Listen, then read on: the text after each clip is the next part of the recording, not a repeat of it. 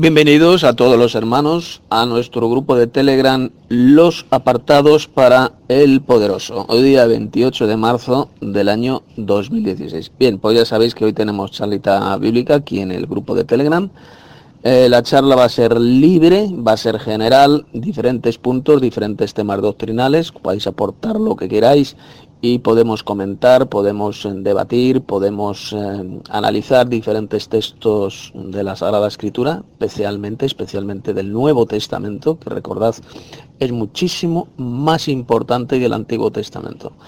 Ahí están los escritos apostólicos y recordar que la iglesia está basada, está edificada sobre el fundamento de los apóstoles, apóstoles y profetas y por lo tanto en los escritos apostólicos, que es lo que conocemos como el Nuevo Testamento, ahí donde estamos edificados, no estamos edificados en los escritos del Antiguo Testamento, sino en los escritos apostólicos. Esto tenemos que tenerlo siempre en cuenta. Podemos hablar de este punto, tocar este punto que acabo de mencionar y podemos hablar de diferentes temas, puntos doctrinales. ¿Tenéis preguntas? Pues podéis hacerla, tenéis comentarios, queréis que analicemos algunos pasajes bíblicos. Eh, recordaros también que también hoy he hecho una ampliación, he hecho una actualización del Nuevo Testamento de los Santos de Dios que estoy haciendo. Ya voy por segunda de Corintios capítulo 7. Es yo personalmente lo considero la mejor versión del Nuevo Testamento que existe actualmente. Es la mejor, por muchas razones. Bien, hermanos, pues comenzamos, paso palabra. Si queréis aportar algo, pues adelante. Tenemos eh, pues un par de horitas al menos para hablar de lo que queramos. Bien, dice el hermano William Castillo que analicemos el pasaje de Lucas capítulo 10, verso 2. Bien, pues voy a leer, vamos a ir a Lucas 10.2, vamos a ver qué dice. Como decía, es un comentario evangélico, pero es un comentario con el cual estoy de acuerdo, es muy bueno, y dice lo siguiente. Entonces dice a sus discípulos, a la verdad la mies es mucha. Sus ojos sin duda se dirigieron inmediatamente a los campos judíos pero él sabía que estos serían ampliados para abarcar al vasto campo del mundo, como leemos en el capítulo 13, verso 38, lleno de almas que necesitaban ser recogidas a él. Mas los obreros pocos, es decir, hombres divinamente capacitados y llamados a cosecharlas. Rogad pues al Señor de la mies, el gran Señor y dueño de todo, Compárese con Juan capítulo 15, verso 1. Yo soy la vid verdadera y mi padre es el labrador que envíe obreros a su mies. Es rogar al Señor de la mies para que envíe obreros a, a su mies. La palabra traducida enviar, correctamente entendida, quiere decir empujar. Pero este sentido enfático desaparece en algunos lugares, como en el verso 25 y en Juan 10.4, que dice, ha sacado fuera todas las ovejas propias. Veas el comentario sobre el capítulo 4, verso 1. Entonces, eh, bueno, haciendo nuestros propios comentarios de este texto, la mies es mucha, es decir, hay mucha gente, el campo es muy grande, el campo es el mundo y en el mundo hay mucha gente. Pero ¿qué es lo que ocurre? Que hay pocos obreros, hay pocos obreros para cosechar todo ese fruto que da este campo que hay en el campo y que son las almas. Por eso rogad al Señor de la mies que envíe trabajadores a cosecharla. Esto es un mandamiento del Señor que tenemos que rogar al Padre Celestial, que es el dueño de la mies, pues que envíe trabajadores a cosechar, a cosechar todas estas almas, todas estas personas, todos estos hijos del reino, y porque los trabajadores son pocos. Hay realmente pocos siervos verdaderos de Dios. Lo que hay es muchos falsos siervos, lo que hay mucho farsante, como sabéis en el sistema de iglesia apóstata en el mundo, hay mucho falso pastor, mucho falso evangelista, mucho falso apóstol. Los obreros verdaderos son realmente pocos, como dije Jesús, como dijo bien clarito, los obreros son pocos. Los verdaderos siervos de Dios son pocos en comparación con el mundo.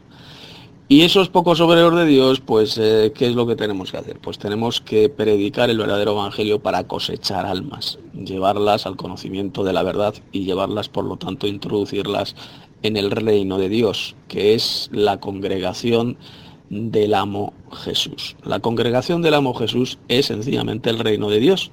El reino de Dios está compuesto por gente ¿Y quién es esa gente? Pues son los siervos de Dios, son los hijos del reino. Bien, pues ese es el comentario que quería puedo dar de este texto. Si queréis enviar algún comentario más, pues adelante. Bueno, el, el pasaje que he leído anteriormente en Mateo lo voy a leer ahora en el texto paralelo de Lucas, que es el texto que ha dicho el hermano William. Lucas 10, capítulo 1, verso 2. Un día escogió el Señor a otros setenta discípulos y los envió delante de él de dos en dos a las ciudades y aldeas a donde él pensaba ir.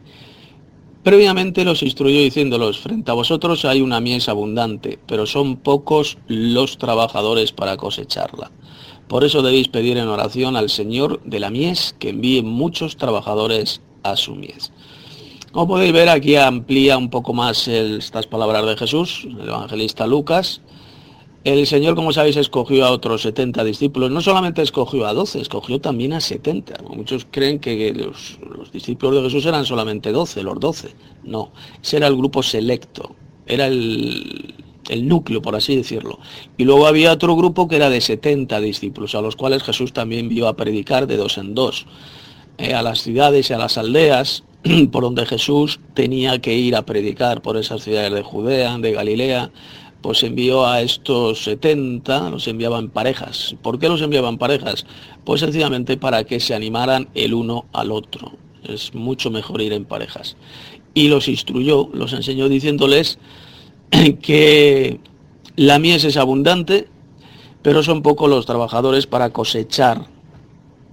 Por eso es que tenían que pedir al Señor de la mies para que enviara muchos trabajadores a su mies. Estaba refiriendo al campo que es el mundo, el campo es el mundo.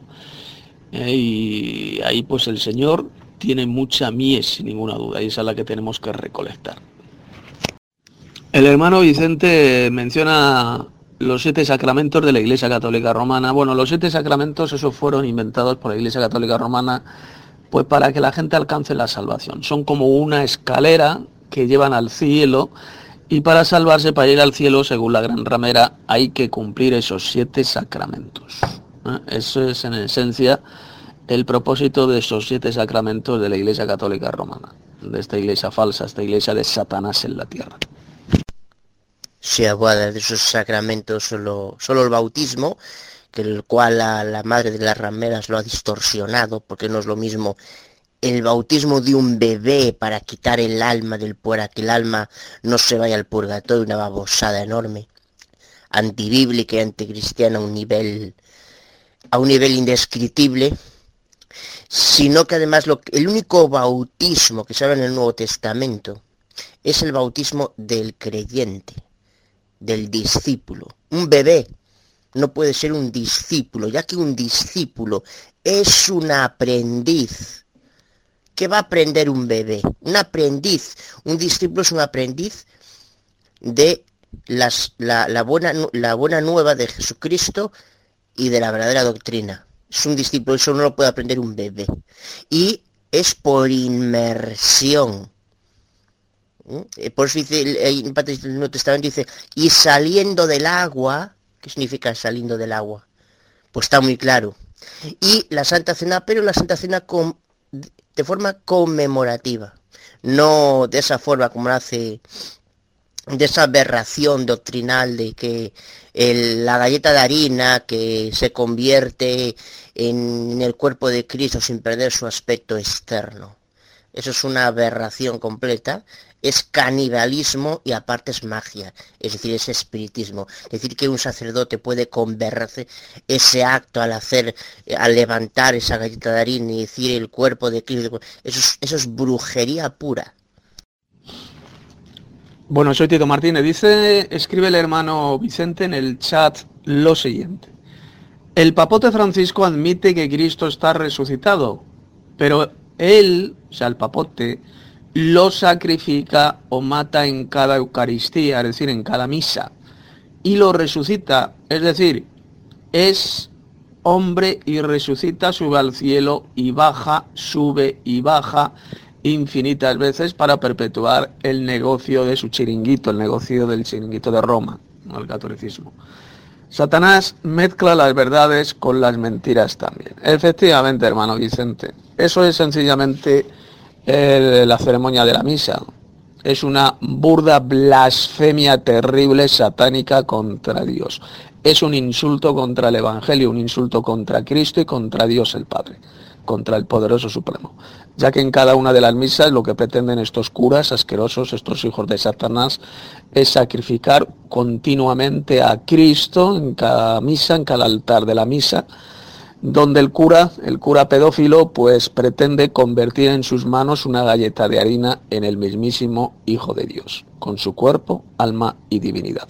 Es decir, un cura asqueroso, pecador, inmundo, lo que hace en cada una de sus misas es que pretende crear nada más y nada menos que al Hijo de Dios, en cada una de esas ceremonias hechiceras a las cuales ellos llaman la misa eh, o la Eucaristía, que es lo mismo, la Eucaristía. Paso palabra. Eh, yo traigo una información que hacía tiempo que no sabía dónde había metido, que no sabía que yo he ido recopilando de distintos sitios, eh, sobre el tema de la alta crítica. ¿eh? Y, quería compartirla aquí. es un poco amplia, es un poco larga, pero creo que, que es interesante lo que dicen diversos expertos, eruditos, etc.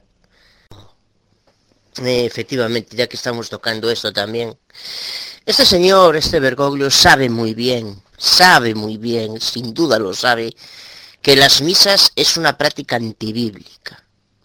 Porque él ha leído la carta a los hebreos, entre otros sitios del Nuevo Testamento. ¿Sabe lo que dice ahí? En Hebreos capítulo 10, verso 10 al 14. En esa voluntad somos santificados mediante la ofrenda del cuerpo de Jesucristo hecha una vez. Una vez, no muchas veces. No muchas veces, sino una vez, para siempre. Para siempre.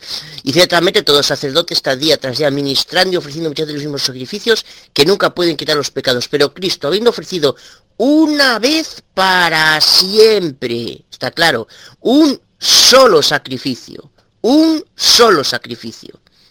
No se está sacrificando todos los días ahí las misas con la galleta de harina, ofreciéndose en forma de galleta de harina por, por, los pecadores. Nos dice una vez para siempre, una solo, un solo sacrificio. Y dice, y de ahí en adelante eh, esperando hasta que sus enemigos sean puestos por estrados de sus pies. Dice el 14, porque con una sola ofrenda, no, no todos los domingos, hizo perfectos para siempre los santificados. Y dice el 18, pues donde hay remisión de estos no más ofrenda por el pecado. Si ya han sido remitidos, ya no hay ofrenda. Pues esto lo que dice es que el sacrificio quedó obsoleto de forma que hay que repetir esa misma ofrenda, pero sin derramamiento de sangre. Eso es la doctrina aberrante y demoníaca del sacrificio de la misa. Bien, dices. La alta crítica de la Biblia empezó con ahínco durante los siglos XVIII y XIX.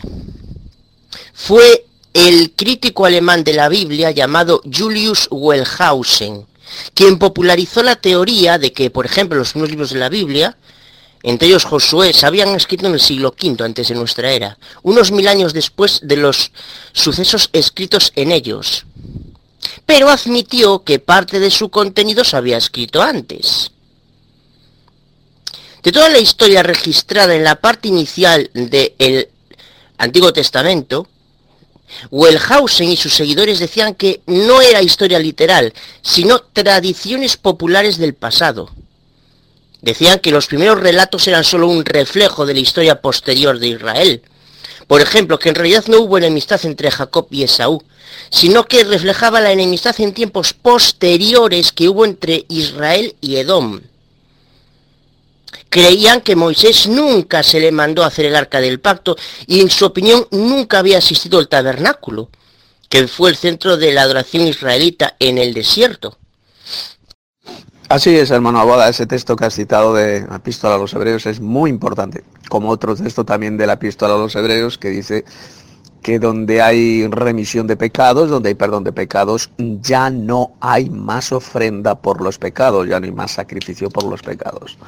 Es decir, el sacrificio de Jesús en el madero fue único e irrepetible. Por lo tanto, cuando los curas de la Gran Ramera pretenden sacrificar continuamente a Cristo en el altar de las misas, pues sencillamente están rechazando olímpicamente esos pasajes de la epístola a los obreros, están insultando a Dios y están insultando y rechazando el verdadero evangelio en el cual se dice bien claro que el sacrificio de Jesús fue único e irrepetible, ya no hay más sacrificio por los pecados. El sacrificio de la misa es, por tanto, una burda y repugnante blasfemia de Satanás. Ahora bien, ¿qué prueba tenían estos? Uno de los principios básicos es suponer que por lo general cualquier versículo bíblico que usa la palabra hebrea para Dios, Elohim, por sí sola procede de un escritor en particular, mientras que cualquier versículo que se refería a Dios por su nombre Yahvé tuvo que haberlo escrito otro, como si un solo escritor no puede haber usado ambos términos. El que un acontecimiento se haya registrado más de una vez en un libro también es tomado como prueba de que hubo más de un escritor implicado, aunque la literatura semítica antigua hay ejemplos de dichas repeticiones. Se supone que cualquier cambio de estilo significa sin duda un cambio de escritor. Sin embargo, por ejemplo, el poeta inglés John Milton escribió su elevado poema épico Paraíso Perdido en un estilo muy diferente del que usó en su poema La Yegro. Y el estilo de sus dos políticos también es diferente que el de los poemas. Por otro lado, eh, L. Archer, hijo, muestra un fallo importante en el razonamiento de la alta crítica. Dice que la dificultad está en que la escuela de Wellhausen, su fundador, empezó con la suposición pura que no se ha molestado en demostrar de que la religión de Israel era sólo de origen humano como cualquier otra y que tenía que ser explicada como un simple producto de la evolución. Dicho otro modo, Wellhouse y sus seguidores comenzaron por suponer, no demostrar, que la Biblia era sólo palabra de hombre, y en eso basaron su razonamiento. Por otra parte, una obra enciclopédica reconoce, la crítica, hasta en su mejor expresión, es especulativa e implica tanteo, algo siempre susceptible a modificación, a ser refutado y reemplazado por otra idea. A principios del siglo XX, una obra de consulta judía llamada The Jewish Encyclopedia señaló más puntos débiles de la teoría de la crítica fundada por Julius Wellhausen. Dice, los argumentos por los cuales Wellhausen casi ha ganado por completo a todo el cuerpo de críticos se fundan en suposiciones. Una, que el ritual se complica a medida que la religión se desarrolla. Dos, que las fuentes más antiguas necesariamente tratan las épocas más primitivas del desarrollo ritual. La primera suposición va contra la prueba procedente de culturas primitivas y la otra no tiene apoyo de la prueba que viene de códigos rituales como los de la India. Por otra parte, eh, una obra enciclopédica llamada The New Enciclopedia Británica, la nueva enciclopedia británica, ha dicho, la crítica arqueológica ha tenido, ha tendido a comprobar que los detalles históricos típicos de hasta los periodos más antiguos de la historia bíblica son confiables y a desestimar la teoría de que los relatos del Pentateuco, los registros históricos, los nueve libros de la Biblia, son simplemente el reflejo de un periodo muy posterior. Un ejemplo como la arqueología ha desmontado, un solo ejemplo, el, el criticismo, la llamada alta crítica. Por ejemplo, según el libro de Daniel, el último gobernante de Babilonia antes de su caída en manos de los persas es Belsasar. Daniel capítulo 5, verso 1 y siguientes. Puesto que fuera de la Biblia no existía ninguna mención de Belsasar, se afirmó, los críticos, Wellhausen y sus seguidores, que la Biblia estaba equivocada y que aquel hombre nunca había existido. Pero durante el siglo XIX se descubrieron unas ruinas al sur de Irak en donde había cilindros pequeños con inscripciones cuneiformes. Contenía una oración por la salud del hijo de Bañor de Nabonido, el rey de Babilonia, llamado Belsasar. Ahora bien, ¿era entonces rey cuando Babilonia cayó? Esta es otra objeción que pusieron posteriormente los críticos. Un documento cuneiforme descrito como el relato en versículos de Nabonido arroja más luz sobre la verdadera posición de Belsasar. Dice, Nabonido confió el campamento a su hijo mayor, el primogénito. Ordenó que estuvieran bajo su mando las tropas de todas partes del país.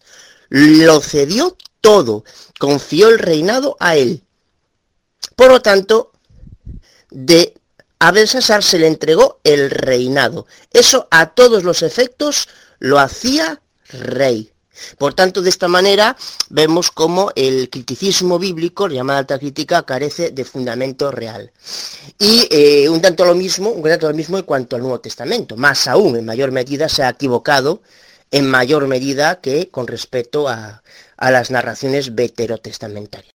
Como podéis ver, ahí lo explica muy bien el hermano Aboda, todos estos críticos, incrédulos, enemigos de la Biblia, al final siempre quedan en ridículo y quedan como lo que son unos vulgares embusteros, porque luego la arqueología eh, descubre cosas que confirman perfectamente lo que dice la Biblia. Y al final, estos incrédulos, todos estos enemigos de la Biblia quedan desenmascarados. La propia, la propia arqueología, la pala del arqueólogo, pues demuestra y confirma, pues como siempre, absolutamente siempre, que la Biblia es verdadera. El conjunto de datos que el hermano Tito ha traído a colación en esta serie de siete charlas anteriores, tomados en conjunto, demuestran de forma absolutamente irrefutable que la Santa Sindón es la prueba científica de la muerte y resurrección del amo Jesús.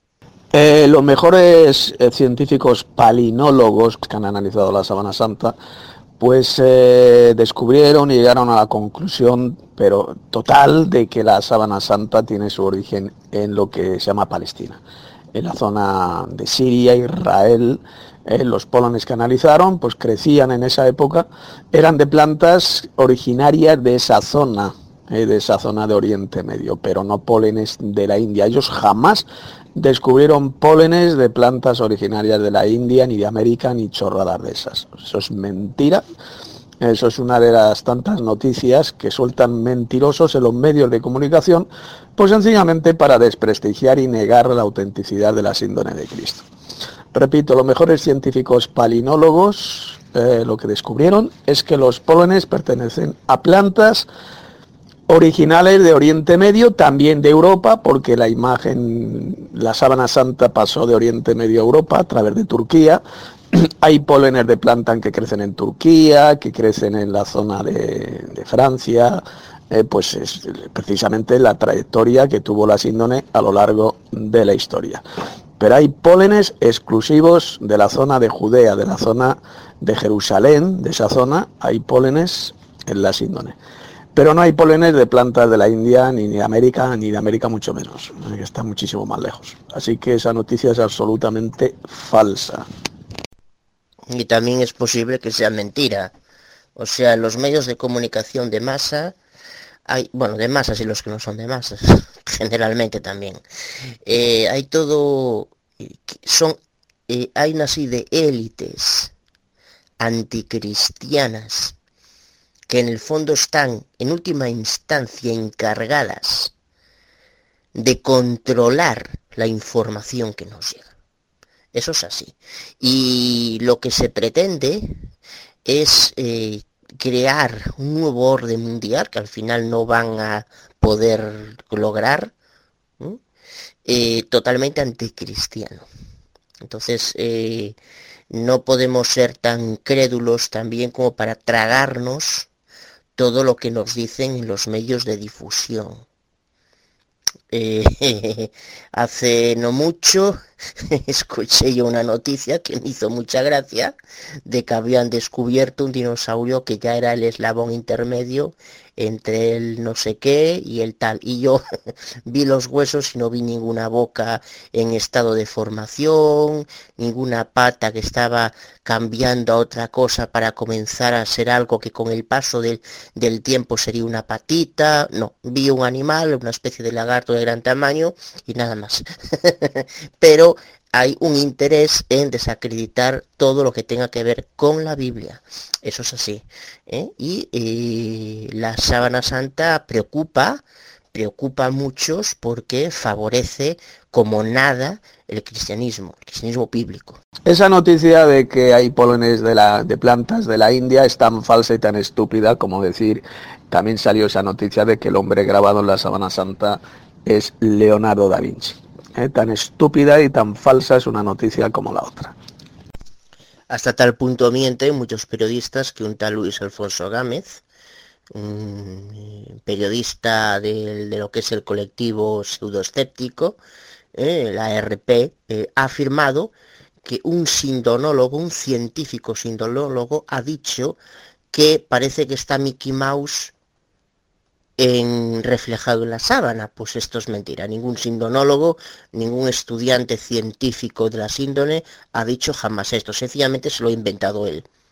Pero esto es lo que ellos tienen que hacer para desacreditar el cristianismo bíblico, precisamente. Y la mentira es una estrategia de quién? En última instancia, de Satanás, obviamente. Propia carne. No sé si voy a acabar este, esta esta, el último comentario que haré por esta charla de hoy, eh, eh, con respecto a un tema que estuvimos hablando, de la misa paposa zampa hostias.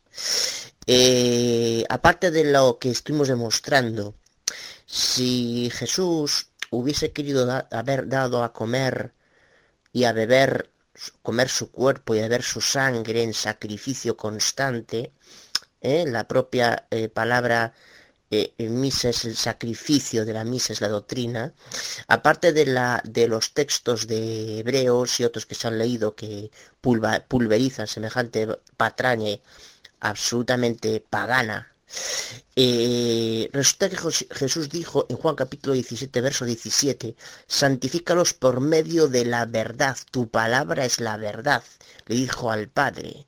¿Qué palabra es esa? Pues en ese momento los escritos del Nuevo Testamento aún no se habían llevado a cabo. Los escritos neotestamentarios se escribieron después de la muerte de Cristo, por los apóstoles o por discípulos directos de estos, como bien sabemos. Entonces está originó al Tanaj, a las escrituras hebreo-arameas, o lo que también se denomina Antiguo Testamento. Vamos a ver él dijo que era la verdad. Esto demuestra que Jesús no era ningún caníbal. Y voy a demostrar por qué. Vamos a ver el Levítico capítulo 17, verso 14, lo que dice. Dice, porque el alma, es decir, la vida, de toda carne es su sangre. De toda carne o de toda clase de carne. Por tanto, he dicho a los hijos de Israel, no comeréis la sangre de ninguna clase de carne porque el alma de toda clase de carne es su sangre, cualquiera que la comiere será cortado.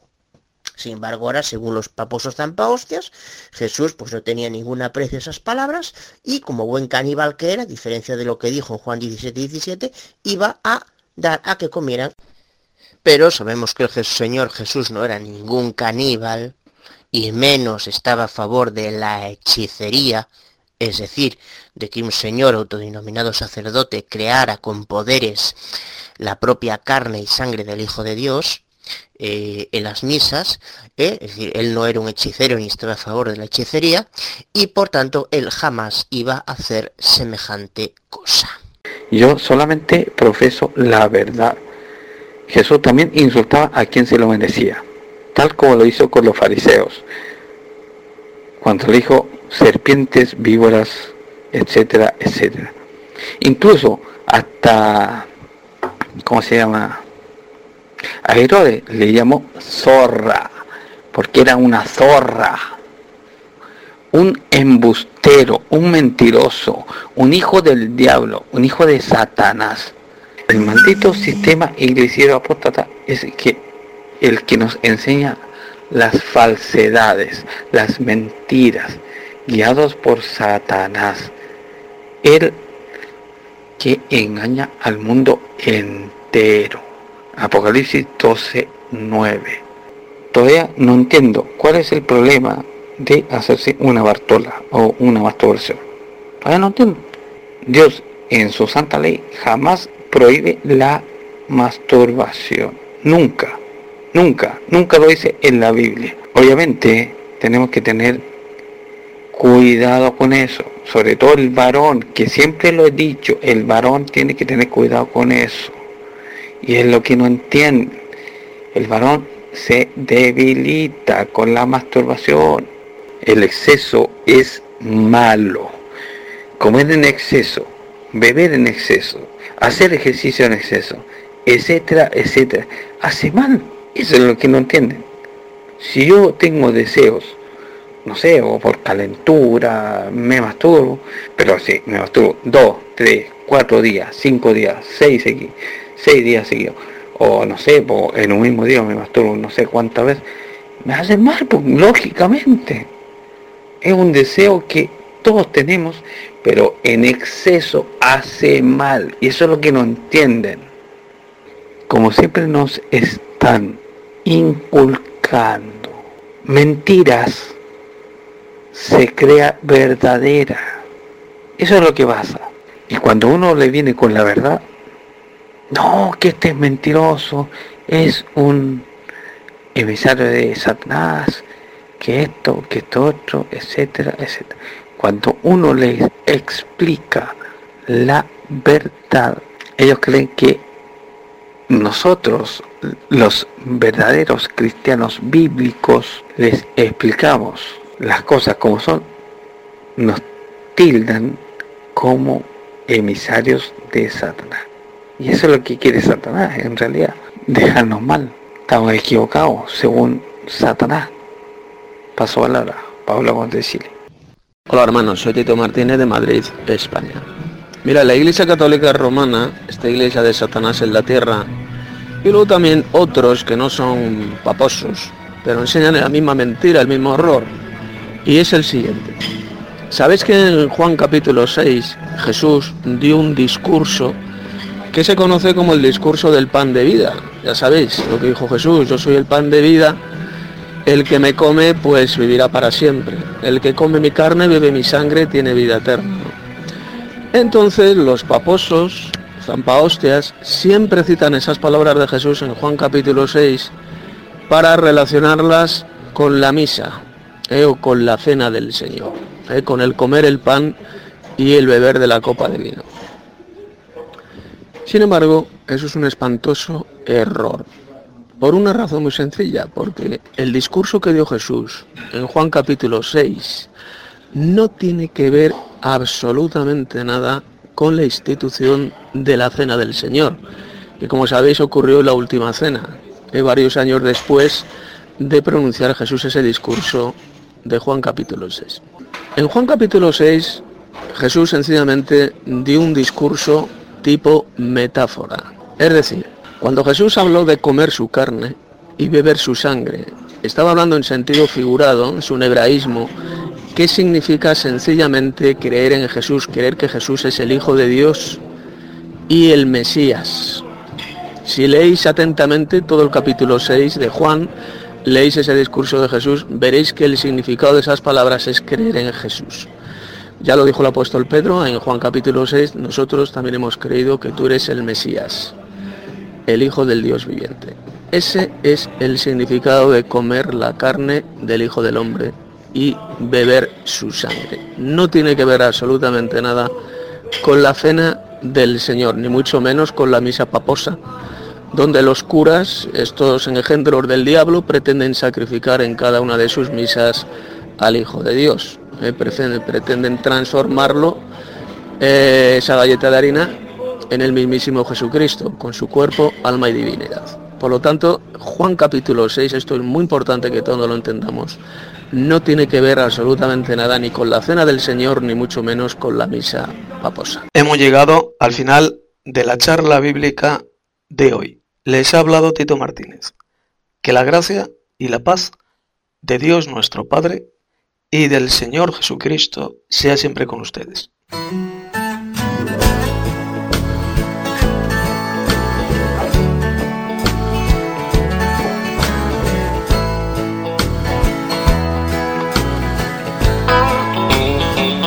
Qué paz me da tener esa certeza de que el dolor es solo un escalón para seguir andando cuesta arriba hasta acabar mi peregrinación hasta ese día seguiré cantando. Hasta ese día viviré feliz. Hasta alcanzar la tierra prometida y estar por siempre junto a ti. Nuestro dolor, nuestras preocupaciones, vistas de allí, se desvanecerán. Y lo que en este mundo valoramos sin importancia nos parecerá hasta ese día seguiré cantando. Hasta ese día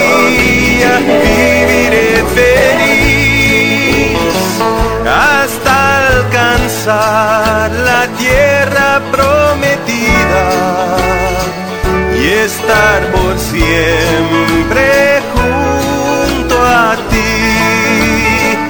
Y aunque en verdad a veces es difícil guardar la fe cuando hay tanta maldad, mi corazón como ave en cautiverio espera el día de su libertad hasta ese día seguiré cantando. Hasta ese día viviré feliz. Hasta alcanzar la tierra y estar por siempre junto a ti hasta alcanzar la tierra prometida y estar por siempre junto a ti.